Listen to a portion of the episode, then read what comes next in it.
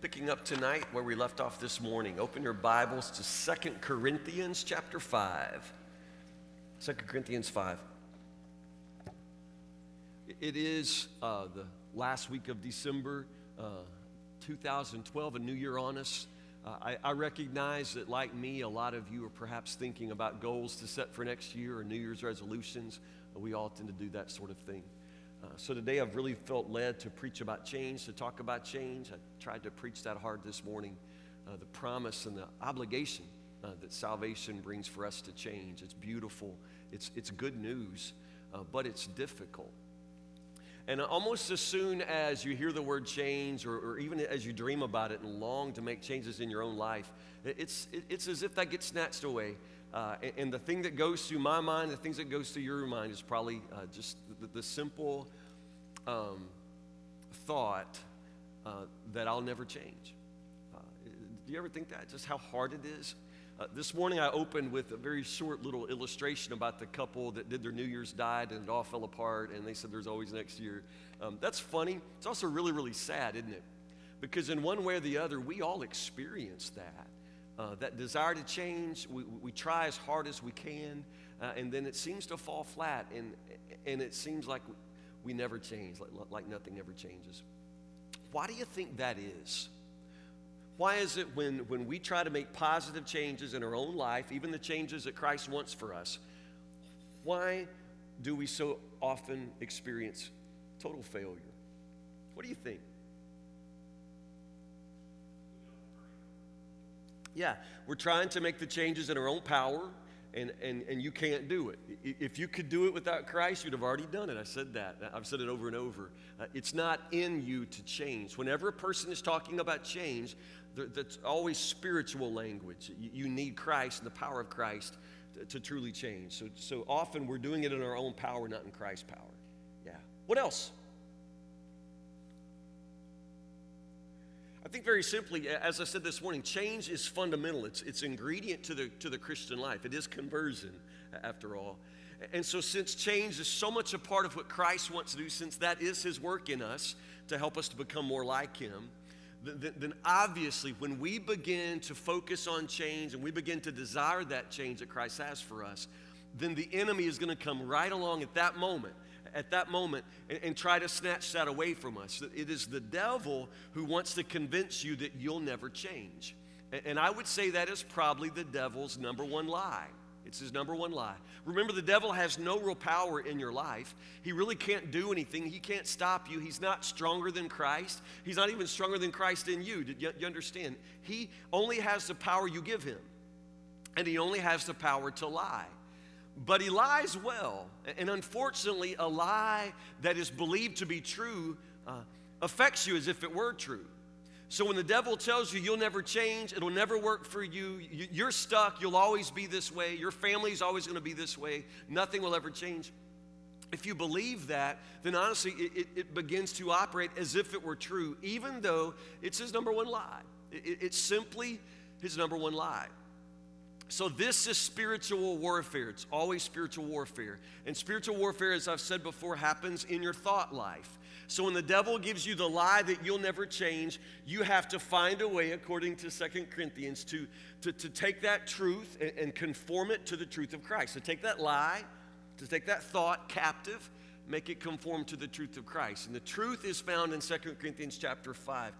Really concentrating on verse 17, but I want to read the whole passage here so that we can get a sense of the new creation we are in Christ. Second Corinthians chapter 5. Start with verse 14. With me right there in verse 14. He's talking about whether or not he's crazy. Maybe I'm crazy, maybe I'm not, but he says either way, Christ's love controls us. Since we believe that Christ died for all, we also believe that we have all died to our old life. So important.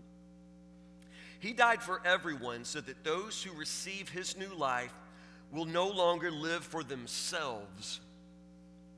Instead, they will live for Christ, who died and was raised for them. So we've stopped evaluating others from a human point of view. At one time, we thought of Christ merely from a human point of view, but how differently we know him now. This means that, here's the verse anyone who belongs to Christ has become a new person, new creature. The old life is gone, a new life has begun. Make that your memory verse this week. Underline that. Learn that verse. And all of this is a gift from God who brought us back to himself through Christ. And God has given us this task of reconciling people to him. For God was in Christ, reconciling the world to himself, no longer counting people's sins against them. And he gave us this wonderful message of reconciliation. So we are Christ's ambassadors. God is making his appeal through us. We speak for Christ when we plead, Come back to God. For God made Christ, who never sinned, to be the offering for our sins so that we could be made right with God through Christ. One of my favorite verses. Him, he who knew no sin became sin itself so that we could become the righteousness of, of Christ. Okay, obviously, according to this passage and according to the gospel, Jesus' death changes the way I live. Jesus' death has affected the way I live. But apparently, there, there are two options. One is, is the wrong, one is the right way to go. But there, there are two options when it comes to my life. You find them in verse 15. What are my two options? Verse 15. One is the wrong way to go, one is the right way to go, but it's a perpetual struggle for us. I can either live for myself or I can live for Christ. Okay, let's define that. What does it mean to live for yourself?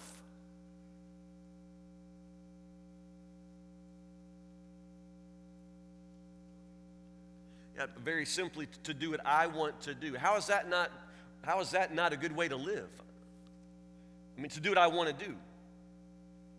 I mean, because honestly, that's the philosophy of the world. That, that's how most everybody you know, and honestly, a lot of us, if we had to be honest, that's how we live. We just live based on what we want to do. We live for ourselves. What else? What does that mean to live for yourself? Do what you want to do. Yeah, to, to do it my way. Yeah, my goodness, that, that's an anthem for, for, for the American culture to, to do it my way. I don't have to follow anybody else. I can just simply do it my way. What else? Yeah, not to be accountable. And that's, that's an excellent point and very important for a lot of us. We avoid accountability. We don't want to live for anybody else. We really don't like when other people have a say in our lives. So, honestly, to live for myself means I don't have to answer to anybody else. I don't have to conform to somebody else's rules. I don't have to take very seriously other people's opinions. I can just live for myself without any accountability to others. That sounds pretty good now, doesn't it? What else? To live for yourself. What's it mean?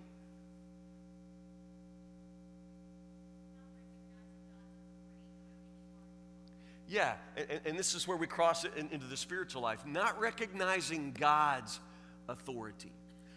Now, to be very simple, why is that so important? Why must I do things God's way and not my way? Why must I yield and surrender my way to His way? Why is that so important? I mean, what happens if I just do it my way? Well, it's a disaster for some people, Jan, but we're talking about me. It's going to be different for me. The rules don't necessarily apply to me. I mean, you people could crash and burn, but it's me. I'm different. Isn't that the way we like to think? The rules don't necessarily apply to us. That's, that's how we tend to reason this out. I mean, other people get in trouble when they do it their way, but these are dumb people. I'm smart. I'm different. Am I? What happens when we do it our way? There is a way that seems right to everyone, but that way leads to destruction. What's that mean? Yeah, de- death, destruction. Does that apply to everybody? Yeah, absolutely. It, it absolutely applies to, to everyone. It is not that God is up in heaven trying to figure out ways to ruin your good time. It is not that God is up in heaven trying to figure out a way to, to, to cramp your style. Somehow to, to, to ruin your swag. You understand? That's not God. God truly knows who you are. He created you, He knows what's in you. He wants to bring out the very best in you. He wants to bless your life beyond anything you can ask for or imagine. God wants to prosper you and bless you and give you a hope and a future. Surely you understand this. And that's why surrendering to God is so important. I won't get there without the Lord. I will never find my life because it's hidden with Christ in God. Remember, I can't do this without Him. So, very honestly, to follow Christ is the only way to, to find the, the desires of my own heart. It's the only way to realize and, and recognize God's great plan and purpose for me. I can't do this doing it my way. I cannot live for myself and have the life that, that I dream of. It just doesn't work that way. God knows what's best. God can see the future. God can see inside of me. God knows and God loves and God leads me into the very future that He created me for. If, if there's any way that we could ever absorb that truth, that, that God wants to bless us, that God wants to save us, that God intends only, only to prosper us. But somehow we believe the devil's lies, that the Lord somehow only wants to destroy our fund, that the Lord somehow wants to uh, only send us to Africa or someplace far away, and, and that to surrender to Him will be misery. That's just not true. It's just simply not true. Christ's love controls us since we believe, verse 14, that Christ died for all, we also believe that we have all died to our old life. He died for everyone so that those who receive his new life will no longer live for themselves. Instead, they will live for Christ. So, again, two options here. One is the wrong way. You don't live for yourself, you're supposed to live for Christ. Now, what does that mean? To live for Christ. Let's put it in words that somebody who never understood this, never heard it, could understand it by listening to us talk about it. What's it mean to live for Christ?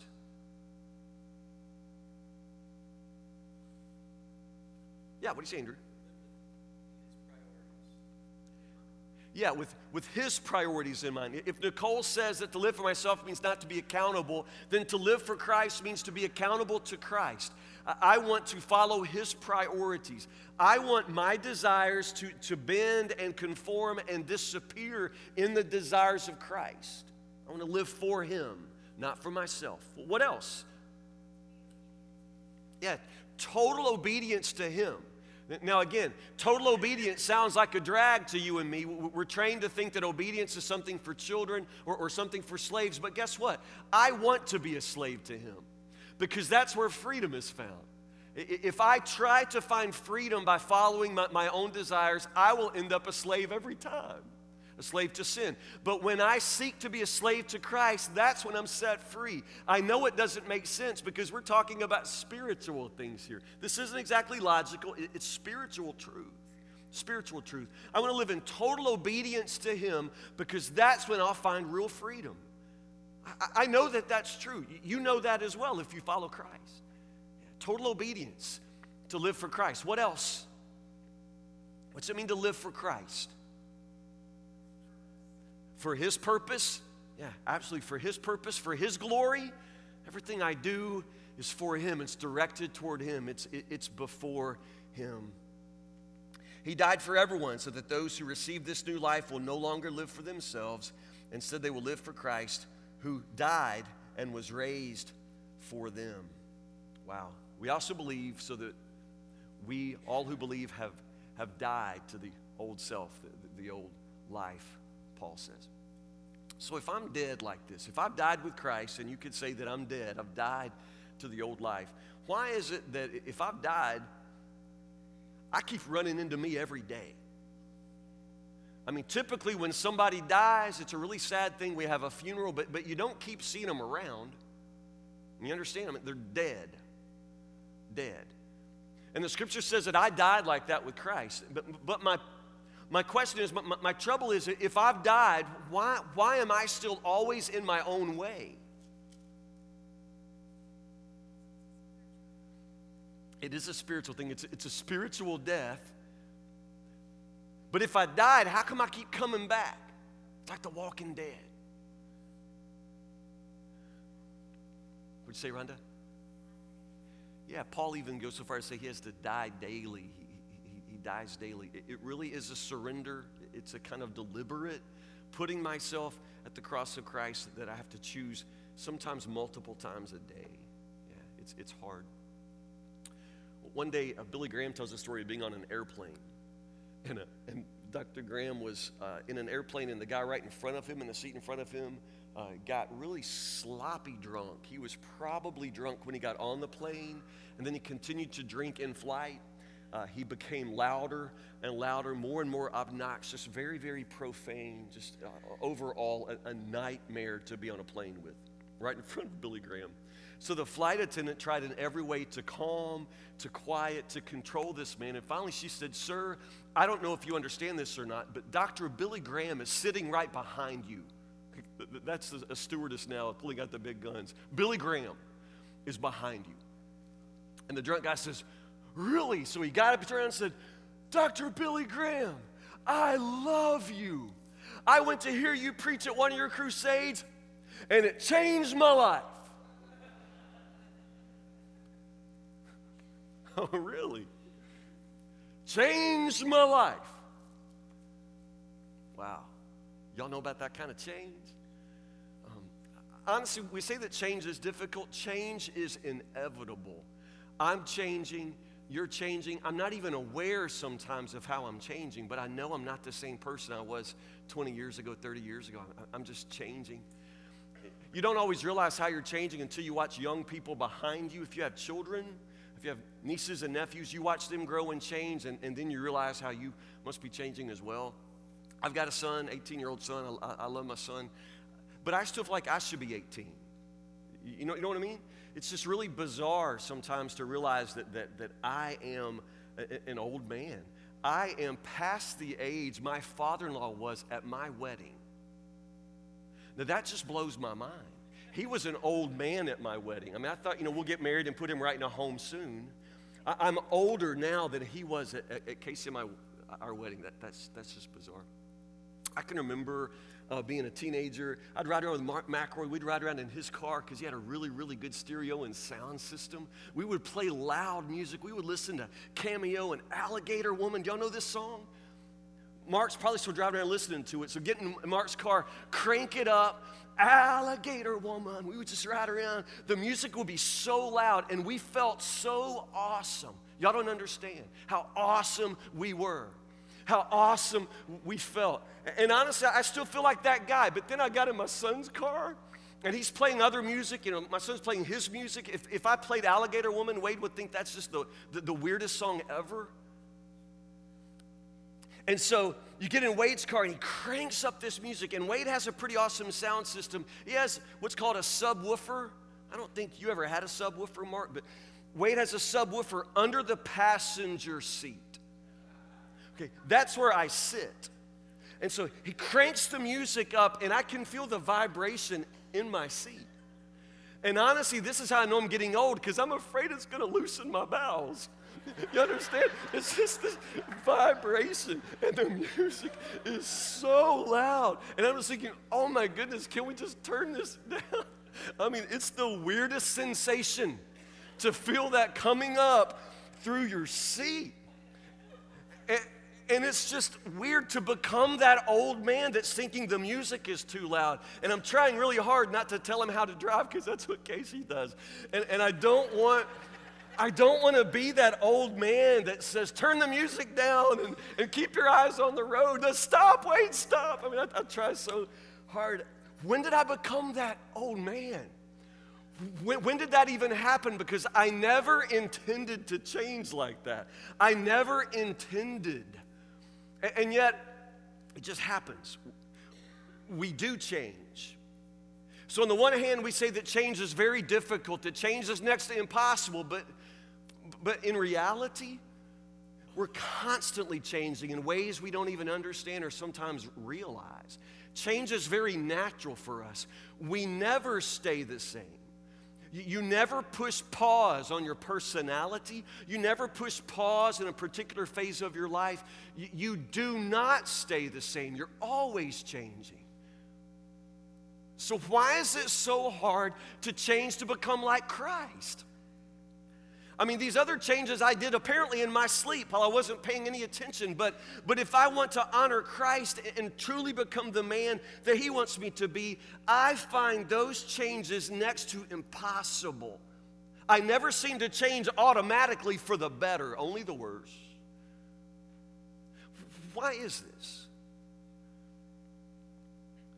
It's what, it's what Paul calls the old self, the, the, the old, the old nature that we have to die to. It's, it's just so difficult. And again, I remind you, this is the spiritual life. This is where the rubber meets the road for your faith. So, so the devil has a, a very deliberate, deliberate means of opposing you here.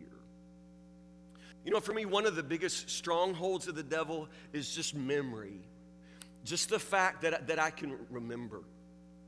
Scientists are apparently having a lot of success with a pill that lets you forget it all. Have you read this? A, a, pill that, that now you can give a person and literally will erase parts of their memory.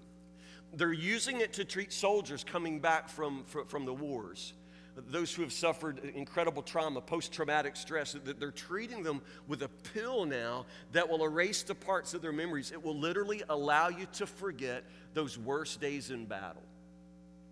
They're also having some success with this little forget it all pill with addicts people who are addicted to alcohol or drugs because they can give them this pill and help that person forget how wonderful it feels to be high.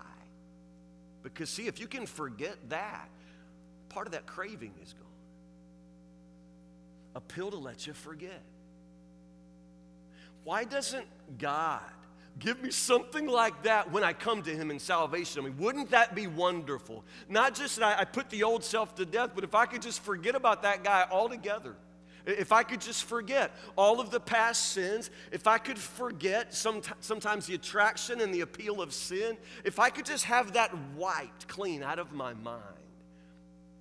Why doesn't something like that happen in the spiritual life? Can you answer me?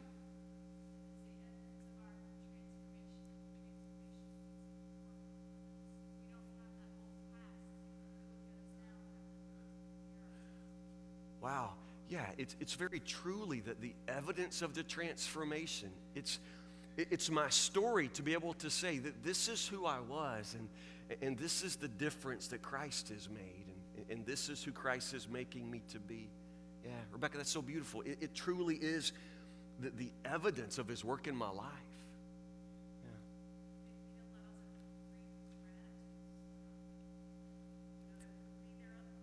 Yeah, incredible gratitude. If I were not to remember uh, the depths uh, of my sin, then I could not know uh, the greatness of the Savior.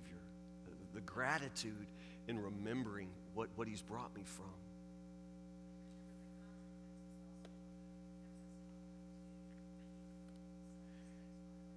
Yeah, also to remember those consequences, to remember the lessons I've learned. I don't want to go back to that, and I remember why. I remember the pain. I remember uh, the, the, the, hole that, that sin dragged me into. Absolutely. I don't want to go back to that. Yeah, M- memory. Uh, there are other strongholds. I, I think that sometimes relationships are strongholds. Sometimes it's the people in my life that make it difficult to change, the people in your life. The thing is, uh, change for one is usually change for all, especially inside a family that's why if you've ever been married and you tried to live for Christ and you were not equally yoked, your spouse was pulling in the opposite direction, very, very difficult to change. Very difficult. Sometimes, even when your spouse is making changes that you like, your spouse is finally beginning to get on the path and begin to make some of the changes you've been praying for. But still, if your husband's going to be a different kind of man, that requires that you become a different kind of woman, a different kind of wife. And it's very, very difficult to change together. But it's a necessity in the spiritual life. Even in church, if I truly could catch fire and if the Lord would start a fire, a fire revival in me, do you understand? You all would have two options. You'd have to either have to catch fire also, or you'd have to quench me. But it's just impossible for us to change without each other. Relationships are in, in, inevitably sometimes a stronghold for the devil because they make it very difficult to change. Not to mention the fact that even if I could forget some of the things I've done, you all never would. People just don't, they don't forget. You can talk about addictions somehow, physical reasons that it becomes very, very difficult to, to escape the patterns and behaviors of the past. Those are real, physical addictions. And those of us who don't know addiction can hardly, hardly understand the, the, the incredible, incredible bondage of addiction. But, but these are the ways that the devil continues to draw us and, and keep us in, in, a, in a place of, of sin. But here's the message. This is the, the absolute beautiful part. Go to verse 21 with me. But God made Christ, who never sinned, to be the offering for our sin, so that we could be made right. That's the change. So that we could become the, the, the righteousness of God through Christ. It's amazing. God made Christ, who never sinned, to be the offering for our sin, so that we could be made right through God in, in Christ. Paul's talking about what God has done to reconcile us, and this is exactly what he did, step by step. What did God do to make us right with God? What's it say? Verse 21 God made Christ, who never sinned, to be the offering for our sin, to become sin itself, Paul says. He made Christ, who knew no sin, to become sin itself so that we could become the, righteousness of God through Christ. Yeah. This is how it happens. It's what God has done for us through Christ. It's done for us. And notice how Paul uses the language so that we could be made right. It's this incredible sense in which this is already true in the spiritual realm. When God looks at me, He looks at me as if I'm fully finished on this path. He sees me as if I am as right before God as Christ is. That's how He sees me. He doesn't see my sin. He doesn't see my hopelessness. He doesn't see me for all my flaws. God looks at me and sees me with the righteousness of Christ. He made Christ, who knew no sin, to become sin itself so that I, I could have the righteousness of Christ. That's amazing. That's unreal. But, but that is the truth. That's what God brings to us through Christ. I have his righteousness. I am, in God's eyes, as right with him as Christ is, holy. However, I'm not exactly that yet. I'm not there yet. It's this incredible tension what we live between what, what, what God says we are, what, what, he, what He purchased for us, and then the everyday reality of my life. Still trying to die to the old self, still trying to live this new life that Christ purchased for me. These clothes we talked about this morning, these clothes that I put on, that it seems like I never grow tall enough to fit puts this righteousness on me that I am so unworthy of and so unpracticed in. But understand, verse 18, all of this is a gift from God who brought us back to himself through Christ. God has given us this task of reconciling people to him. For God was in Christ reconciling the world to himself, no longer counting people's sins against them. And he gave us this wonderful message of reconciliation. It's just absolutely, absolutely stunning. That, that truly, whoever is in Christ is a brand new person. Brand new person. The old things are passed away, new things have come. Everything old is passed away, everything now has become new. That is something we all long for. It's something that in the everyday mess of our lives, it sometimes seems so far away, but, but we can never give up on that. We can never stop desiring to die to self and live for Christ. We can never, ever get to the point where we, where we stop longing for this change to take place, where I truly begin to live with the righteousness that, that Christ purchased for me. Bottom line, the, the change that Christ promises is, is real. And, and it is certain. It's, it, it's certain. It's not questionable that I'll ever be like Christ. Christ is going to have the victory in my life. He's already died and purchased it with his blood. He will fulfill all of his purposes in me and you too. Do you understand this? It's not a question. The angels aren't standing on tiptoe in heaven waiting to see how you turn out. You understand?